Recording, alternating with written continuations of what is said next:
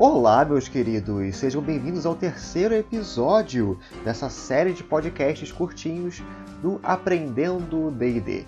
Eu sou André Carvalho, o mestre da Guilda dos Gatunos, e hoje vamos conversar um pouquinho sobre o que é raça em D&D.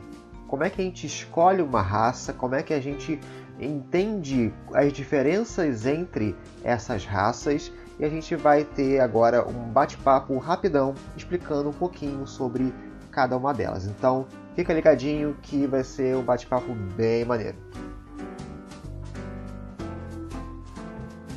Mas vamos lá, vamos explicar rapidamente o que é uma raça no jogo. Eu já meio que fiz essa explicação en passant nos últimos podcasts, né, nos episódios, mas hoje a gente vai se concentrar bem mais nesse quesito. O que é raça nesse jogo? Raça seria basicamente a sua herança, aquilo que você recebe da sua família, da sua cultura, tudo aquilo que envolve o seu biotipo, as suas características físicas e biológicas e também as suas habilidades inatas que você vai explorando com o decorrer da sua maturidade. Então, basicamente é isso. A gente pega os moldes, por exemplo, de Senhor dos Anéis, em que nós temos os hobbits, nós temos os humanos, nós temos os elfos e os anões. Cada um desses são raças diferentes que compõem e possuem características de biotipo diferentes e também de habilidades diferentes.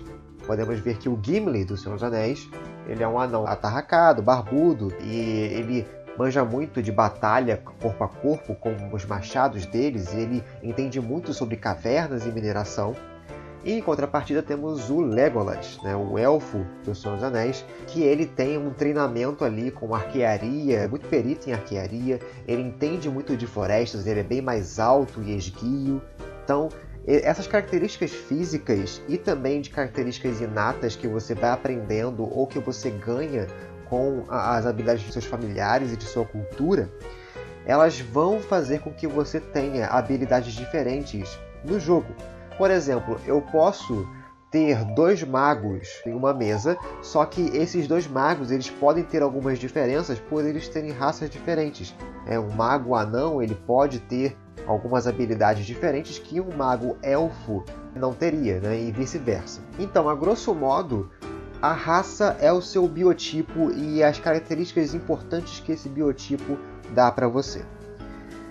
A própria Wizards of the Coast, né, que é a produtora do jogo, a publicadora, ela tem revisitado o termo raça, porque pode dar essa entonação bastante racista pelo modo de dizer de raça, né, de você separar as pessoas por raça e de uma ser melhor que a outra. Então, já existiu há muito tempo atrás e ainda existe até hoje, né, de um resquício dessa comunidade do RPG que fica caçoando raça, que fica menosprezando uma raça e glorificando outra. E esse é um discurso já defasado e que aqui na Guilda dos Gatunos a gente não gosta de expressar. O que eu gosto muito é de como o Pathfinder, né, que é um primo de D&D, tem abordado essa questão de raça, que é de abordar que você tem uma ancestralidade, que você pega uma herança de seus ancestrais e que você vai desenvolvendo essa herança a partir do ponto que você vai ganhando novas habilidades. Né? Então, não é algo fixo que você ganha um toolbox, né? ganha um packzinho de elfo, um packzinho de anão, e que só porque você é um anão você vai saber de mineração, só porque você é um elfo você vai saber de magia. Então, eu gosto desse approach de você poder modificar um pouco mais o seu elfo, poder modificar um pouco mais o seu anão, fazer, sei lá, um híbrido entre um anão e um elfo, que seu pai foi um elfo e a sua mãe foi uma anã, quem sabe, né? Então, é, explica para o seu mestre, vê com ele que tipo de alterações podem ser feitas ou não. Eu quero jogar realmente com um anão e seguir o que está no livro do jogador direitinho. Beleza. Converse com o seu mestre que você vai encontrar uma raça que seja interessante para o seu personagem. E também no livro do jogador da Galácticos Jogos, né, a, a, tradução oficial, ele explica um pouquinho né, sobre o que, que cada raça te dá. Cada raça tem um tipo de tamanho diferente, né? Então, por exemplo, você jogar com um gnomo, gnomos são pequenos, é uma raça pequena, enquanto que os humanos eles são uma raça média, né? eles têm um tamanho mediano de 1,50m a 1,80m. Né? Então, isso também modifica como você vai jogar com seu personagem, né? o tamanho deles, a longevidade da sua raça. Todos nós sabemos que elfos vivem muito mais, é uma das raças mais longevas de D&D, enquanto que os humanos eles vivem a mesma faixa etária, a mesma longevidade de nós humanos mesmo, entre 75 anos e 80 anos. Então isso também modifica o seu gameplay, né? Ah, eu quero fazer um personagem mais velho, né, que começou como um aventureiro bem tarde. Então, se ele for um humano, provavelmente deve ter ali em torno de uns 40, 50 anos de idade, enquanto se fosse um elfo, ele já teria, sei lá, 400 anos de idade. Já é uma outra perspectiva, uma outra ótica de você abordar o seu personagem e também com, com, relação a idiomas, né? O seu personagem ele vai desenvolvendo idiomas de acordo com a raça dele, né? Então, se você for um elfo, você com certeza vai saber élfico, a língua dos elfos. Ou se você for um anão, você com certeza sabe a língua dos anões, né? o enânico. E assim por diante. Cada raça tem um pool de idiomas que ele sabe que ele pode aprender. E também você pode ir aprendendo mais idiomas com o tempo, mas para início de jogo, quando você vai criar o seu personagem, você sabe quais idiomas o seu personagem sabe ler, escrever e dialogar.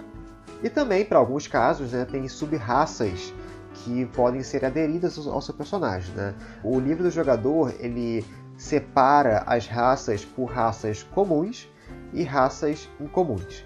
Por exemplo, raças comuns são aquelas raças que já possuem grandes assentamentos, grandes reinos, que vivem em números populosos. Né? Então, por exemplo, o humano é uma raça comum, é, o elfo, o anão e o pequenino são raças comuns porque a gente sabe que você sempre vai encontrar um assentamento dessas raças com abundância.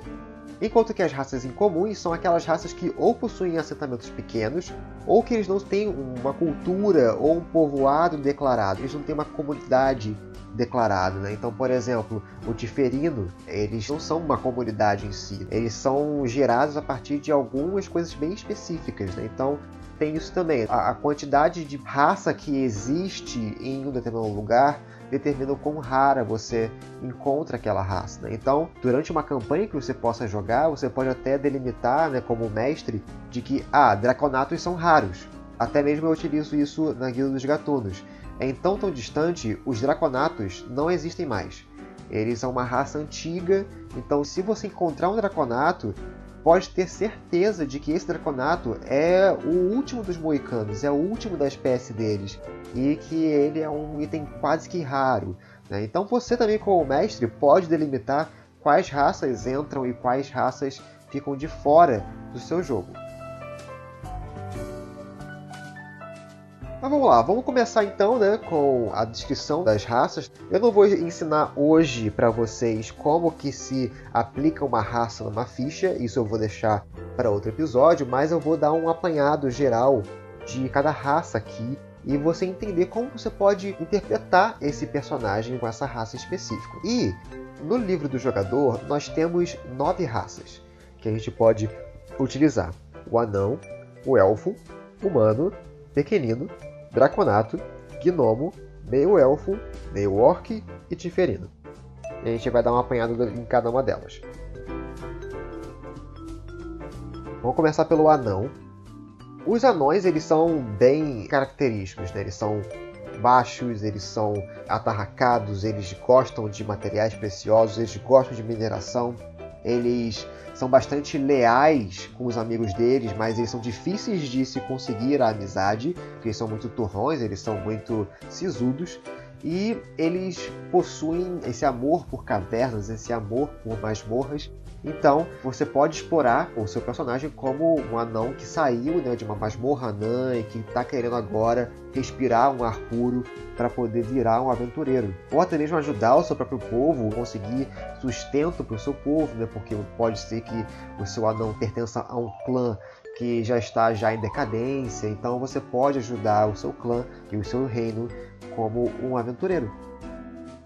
E no livro do jogador ele também dá dicas né, de como um anão pode se comportar perante outras raças, né? Porque é, como a gente entende que o anão ele é bastante sisudo, ele demora a confiar nas pessoas. Então ele também ele pode ter essa característica de que ele tem certo receio em confiar em outras raças. Mas é aquilo, depois que você conquista a amizade de um anão, é aquela amizade para a vida inteira. Eles são extremamente leais, eles são extremamente ordeiros com relação a esses tópicos. E aqui no livro do jogador nós temos dois tipos de anão que você pode aderir. Ou você pode fazer um anão da colina, ou você pode fazer um anão da montanha. Eles têm um pouquinho de diferença, né? O anão da colina é um pouco mais sábio, é um pouco mais ligado para a natureza e ele tem sentidos mais aguçados, né? Então o anão da colina ele vive mais fora de masmorras do que dentro. E ele tem ali algumas é, coisinhas a mais que favorecem isso enquanto que o anão da montanha ele é bem mais forte e resistente. Ele é um cara que vive mais em grutas e cavernas, então ele também é um pouco mais belicoso, né? Então é aquele nítido, sabe, anão Gimli dos Senhor dos Anéis. Vamos agora para o elfo. O elfo é uma das raças que eu mais curto e eu acho até engraçado quando as pessoas falam mal de elfo e não tem fundamento para muita coisa, né? Deve ser, sabe, uma perspectiva antiga de D&D 3.5. Mas os elfos, eles são um povo longevo, um povo esbelto e belo, né, com cabelos lindos e um rosto quase que atemporal. E por conta deles viverem muito, eles conseguem ter uma gama de inteligência, uma gama de assuntos infindável. Né? Então, eles geralmente eles são mais sensitivos, eles são mais inteligentes por conta dessa vivência que eles têm com o mundo e é, de lidar com as coisas com uma perspectiva diferente. Então é um pouco difícil até você sintonizar essa sabedoria ou até essa inteligência que eles podem ter por conta deles terem vivido por tanto tempo. E você pode conversar com o seu mestre sobre elaborar um background mais robusto para o seu elfo, porque como ele já viveu muito, ele pode é, ter muitas aventuras e muitas coisas que aconteceram durante a vida dele que podem ter combinado para ele se tornar um aventureiro.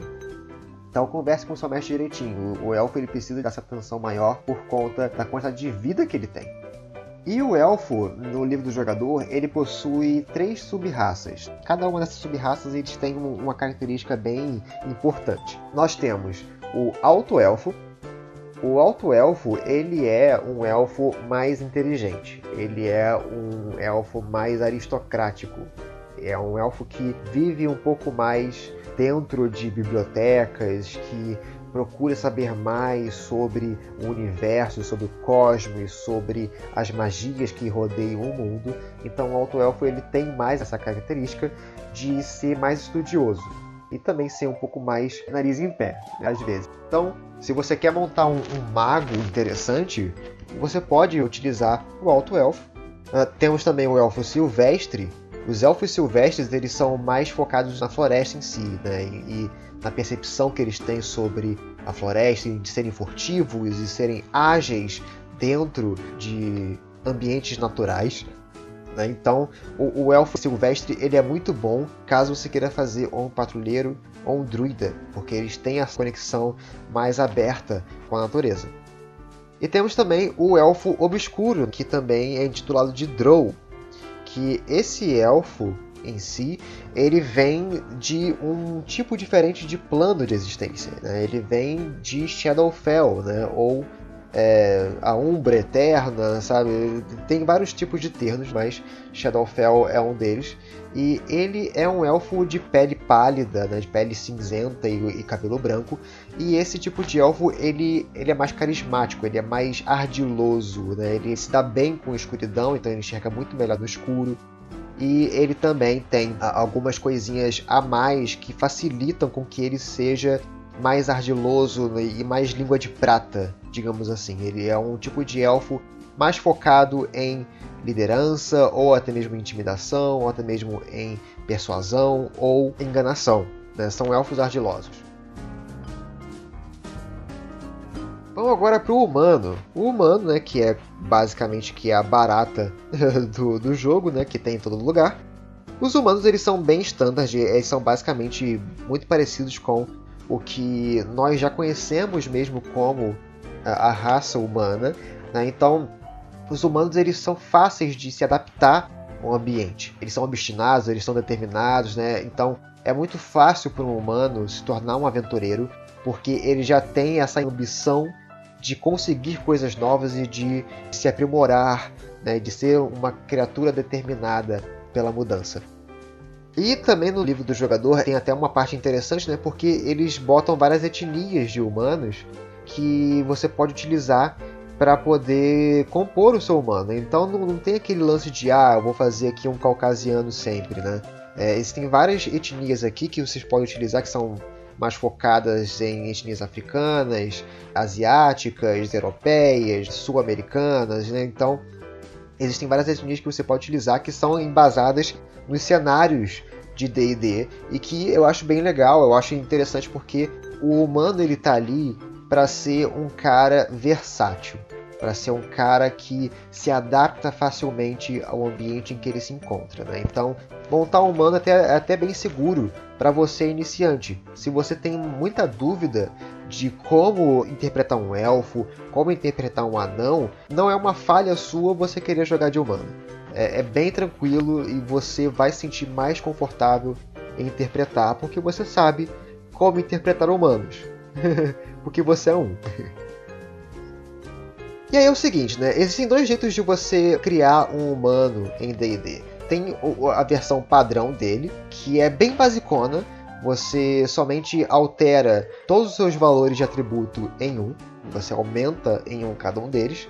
E é basicamente isso. E você ganha alguns idiomas e tal. É o, o padrão de humano para você que não quer se estressar em fazer um humano de ah, beleza, ele não ganha muita coisa, ele é bem stand, ele é, bem padrão para iniciantes que não querem se estressar em ganhar mais habilidades inatas né, que a sua raça pode prover. Então, essa é a versão mais padrão do humano, e também tem a versão alternativa de se você modificar o humano, que você escolhe dois atributos, a sua escolha para aumentar em mais um, você ganha uma proficiência e uma perícia à sua escolha, e também você ganha um talento geral à sua escolha. Então, essa, esse humano alternativo ele dá mais liberdade para o jogador de montar um humano mais característico, mais único.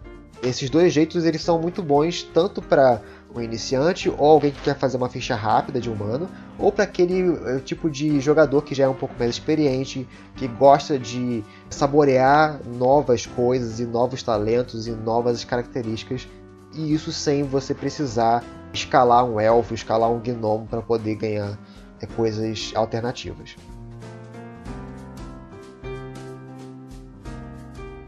Temos agora o Pequenino. O Pequenino é claramente o Hobbit, do Senhor dos Anéis.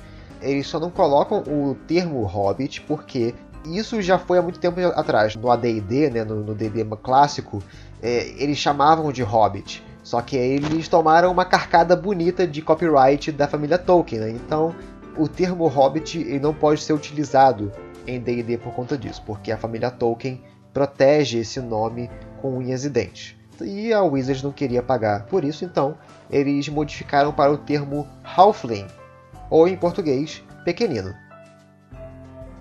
E o que, que o pequenino é, né? É só você ver um pouco sobre Seus Anéis, sobre o Hobbit, para você entender que, como que os pequeninos são. Eles são bem baixinhos, eles vão até no máximo 90 centímetros de altura, e eles são um povo mais calmo, mais pacato, mais pacífico, e que vê o mundo de uma ótica mais otimista. E por isso até mesmo eles são bastante sortudos por conta disso. É aquele tipo de personagem que se agacha para poder pegar uma, uma, moedinha no chão e escapa de uma rabada de um, de um dragão vermelho. Né? Então, os hobbits, né, os pequeninos, eles são bastante rápidos e esguios por conta do tamanho deles, né, de serem parecidos com crianças. Então eles podem se esgueirar com muita facilidade em lugares, eles podem entrar em locais pequenos, eles podem se passar por crianças mesmo, que ninguém liga, ninguém vai, vai saber direito. E com isso ele dá um flavor diferente e mais otimista e mais brincalhão para sua mesa. Então eu amo jogar de pequenino. A última vez que eu joguei de pequenino foi com o Bardo, então foi muito divertido para mim jogar e eu recomendo bastante jogar de pequenino. E aí você me diz, né, por que, que um pequenino se tornaria um aventureiro já que, como no próprio Senhor dos Anéis diz, né, no próprio Hobbit, eles são criaturas simples, são criaturas que não possuem tanta coisa, sabe, para se conseguir além de boa comida e uma boa cama. Então, por que, que eles se tornariam aventureiros, né? É interessante você discutir com o seu mestre por que raios um pequenino sairia de sua fazendinha, sairia de sua comunidade para se tornar um aventureiro, né? Tem que ser um, um motivo muito forte para tirar ele do lugar comum dele, para tirar ele do conforto da casa dele. Né? Então você pode até mesmo se inspirar no Hobbit, você pode se inspirar nos Seus Anéis, e os personagens principais são o Frodo e o Bilbo, e eles têm ali as suas particularidades do porquê deles ingressarem numa aventura. Né? Então conversa com o seu mestre, vai ser uma conversa bem, bem legal. E aí existem dois tipos de pequeninos que você pode utilizar como personagem, né? Tem os pés ligeiros e tem os robustos. Os pés ligeiros são esses que eu acabei de falar, né, que são bem mais ágeis e são bem mais furtivos. Então é interessante você utilizar os pés ligeiros, por exemplo, para poder compor um ladino, ou um monge, ou até mesmo um bardo ou um feiticeiro, né? Todo tipo de rapazote que precise de uma lábia ou até mesmo uma furtividade um pouco maior. Enquanto isso, os robustos, eles são, como o próprio nome diz, eles são mais gordinhos, eles são mais vigorosos, eles resistem mais a toxinas, eles comem de tudo, basicamente, né? Então, eles são personagens que são bons para serem, por exemplo, bárbaros ou druidas. É interessante pra caramba a diferença desses dois tipos de halfling, de pequeninos. E agora vamos para as raças incomuns, que tem pouco a ser oferecido, não existem grandes assentamentos dessas raças em qualquer cenário de D&D. E vamos para o primeiro, que são os Draconatos. Os Draconatos, eles não são um filho mal feito de um humano com um dragão, né? muito pelo contrário.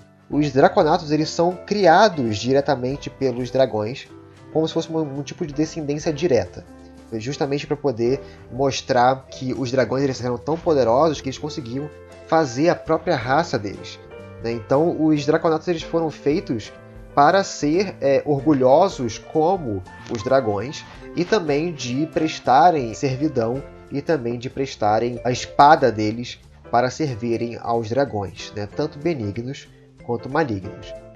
Então, é, geralmente o Draconato, para ele ser um aventureiro, ele justamente tá ali para ser o cara que tá querendo ser um van a vanguarda de alguma coisa. Por conta do orgulho dele, ele tem um carisma mais alto, né? então ele quer ou proteger alguma coisa, ou servir a alguém, algum propósito, com todo o orgulho dele, né? Então, ser um, um, Draconato aventureiro é basicamente isso. E aí o interessante do Draconato é que ele tem uma herança direta vinda de um dragão.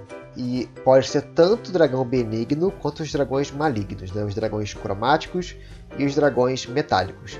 E isso importa pra caramba que tipo de draconato você é. Por quê? Primeiro, sua cor de pele. Né? Os draconatos eles, eles têm uma pele escamosa e a cor da sua pele mostra qual é a herança de dragão que você tem. Então, se você for um, um draconato de escamas azuis, você descende diretamente de um dragão azul. E também o tipo de dano de sopro que você tem envolve nisso porque os draconatos eles conseguem soprar um tipo de fogo, um tipo de nuvem que tenha o mesmo tipo de dano que o seu dragão original. Por exemplo, se você é um draconato azul, então o seu sopro, o seu ataque de sopro é um ataque de eletricidade que vai de uma linha de até 9 metros, como se você soltasse um relâmpago da sua boca. Isso é muito legal. E também você ganha resistências, você ganha algumas coisinhas que o seu dragão original já teria. Né? Então, por exemplo, o dragão azul ele tem resistência a dano elétrico e você também, como draconato, ganha esse tipo de resistência. Vamos agora para o gnomo, né? a Gregória aqui aparecendo. Gnomos, eu gosto muito de gnomos porque eles são bastante arteirinhos e bastante interessados pela vida e por todas as coisas novas que eles podem aprender.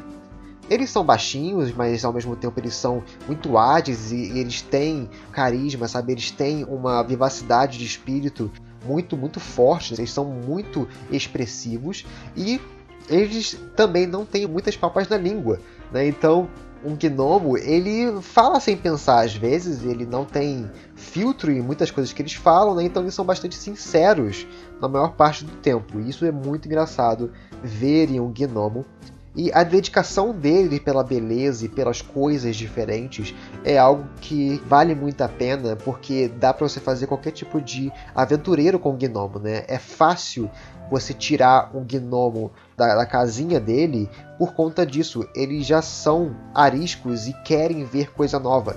Então, pode ser qualquer motivo que você dê para um gnomo se tornar um aventureiro. Isso é formidável. Muito fácil. E aí, temos aqui dois tipos de gnomos que você pode utilizar para o seu personagem. Né? Tem o gnomo dos bosques e o gnomo das rochas. O gnomo dos bosques ele é mais focado naquele clássico gnomo de floresta, que vive em cabanas de cogumelos e vive no meio das fadas. Né? A, a Gregória é esse tipo de gnomo. E eles ganham algumas coisinhas pequenas que facilitam eles a viverem na floresta, né? como por exemplo falar com animais pequenos. Isso aqui é interessante, ele é quase que uma princesa Disney, né? Enquanto isso, o Gnomo das Rochas, ele é um pouco mais focado em engenhocas. Ele gosta de inventar coisas, ele gosta de conhecer coisas novas, né? Então, o Gnomo das Rochas ele é mais focado em é, inteligência, né? em conhecimento, em adquirir conhecimento. E é muito bom para poder fazer ou um mago ou um artífice, já que ele foca mais em engenhocas. Vamos agora para os meio-elfos. Os meio-elfos eles são uma raça bastante querida em D&D e bastante apelona também por conta da união de dois mundos entre um humano e um elfo. Ele nasce a partir disso e ele vira um mestiço dessas duas raças e o interessante dele se tornar um aventureiro é porque nenhuma dessas raças o vê com bons olhos. Os humanos não gostam do meio-elfo por conta dos subterfúgios obscuros e até das artimanhas élficas que ele pode ter. E também os elfos podem olhar de cara amarrada para o meio-elfo por ele não ser de uma raça pura.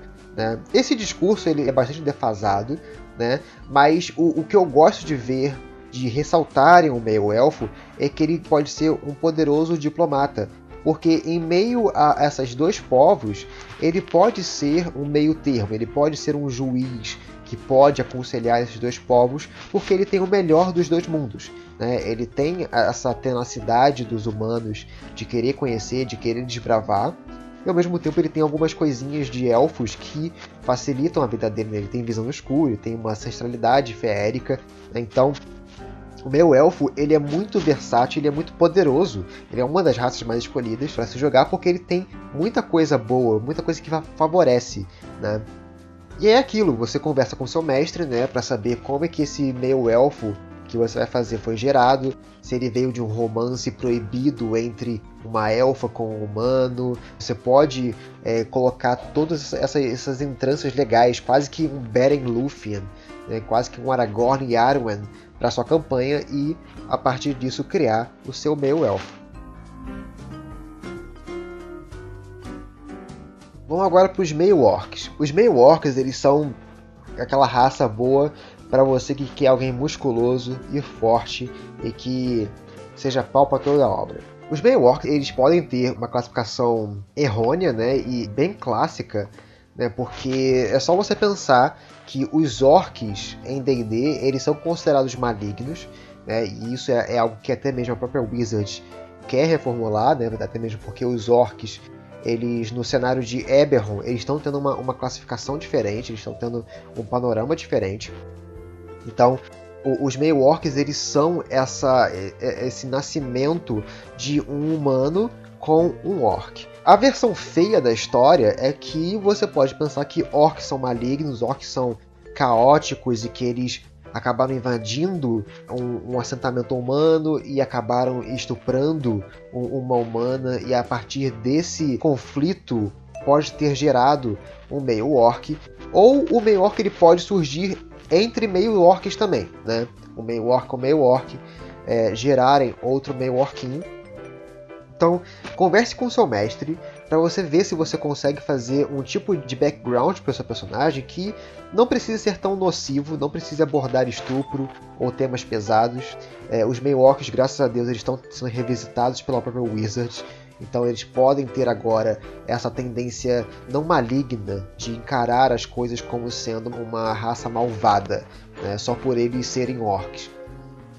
Mas uma coisa interessante do orc é a de ter no sangue essa coisa mais caótica, esse sangue fervente deles, de controlar os próprios impulsos bárbaros e arredios para poder fazer as coisas certas. Então pode até mesmo gerar um backstory né, e um desenvolvimento de personagem muito marcante de que o seu meio orc ele pode tentar sempre fazer o certo, mas o interior dele vai lutando para que ele seja impulsivo, seja arredio, seja nervoso com as coisas, né? Então pode sair daí uma história bem legal.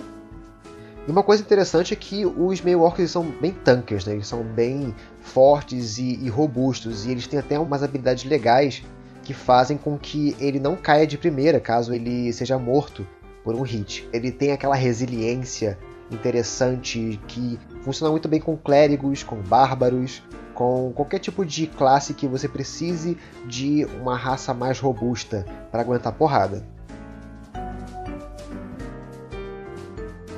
E por último, mas não menos importante, uma das raças que eu mais gosto é o Tiferino, a raça da Violeta Sonata. E o Tiferino, o nome dele em inglês é Tiflin, por muito tempo ele foi chamado como Tiflin, mas a própria Galápagos Jogos resolveu trazer não uma tradução, mas sim uma localização do termo Tiflin, até mesmo porque o termo TF não é um termo inglês, é um termo alemão que significa algo do tipo aquele que vem de baixo, aquele que vem do escuro. A Galápagos Jogos teve culhões até de tomar essa iniciativa de manter essa parte de TF para o Tiferino. O que consiste o tiferino? Por que, que esse cabra macho aqui possui chifres e um, um rabinho demoníaco e por que, que tem uma cor diferente, né? Os tiferinos, eles têm essa característica porque eles nasceram providos de algum pacto que ou seu pai ou sua mãe fez para conseguir alguma coisa, um pacto vindo de forças obscuras, e a partir desse pacto acabou nascendo um tiferino. E é por isso que os Tiflins eles não têm assentamentos grandes. Eles são gerados de pactos, né? Então é, é difícil você ver um povo reunido de Tiflins. Né? Eles são bem mais é, esparsos. É um pouco mais raro você ver Tiflins, né? E para você ser um aventureiro sendo Tiflin é bem fácil, né? Porque Tiflins eles não são tão bem aceitos pela sociedade comum por conta da, da aparência deles, né? Da, dessa aparência demoníaca que eles têm. Então é bem fácil você fazer com que o seu Tiflin vire um aventureiro porque ele vira um nômade, ele vira um errante. Ele vai passeando por comunidade em comunidade e vai sendo ou bem aceito ou mal aceito pela sociedade por conta da aparência dele. Mas isso não quer dizer que o seu Tiflin necessariamente seja maligno, seja uma, uma pessoa malvada. Eles não têm culpa de nascerem do jeito que são e serem do jeito que são. Né? Então você pode abraçar essa aparência Tiflin de ser um demônio, de você fazer coisas malvadas e tal, ou você pode relutar contra isso. Você mostrar que os Tiflins eles não são isso que falam, que o importante é o interior, né? E você mostrar atos de ternura e de bondade para com os outros, e aí você vai tirando esse estigma das pessoas de que tiferinos são malvados.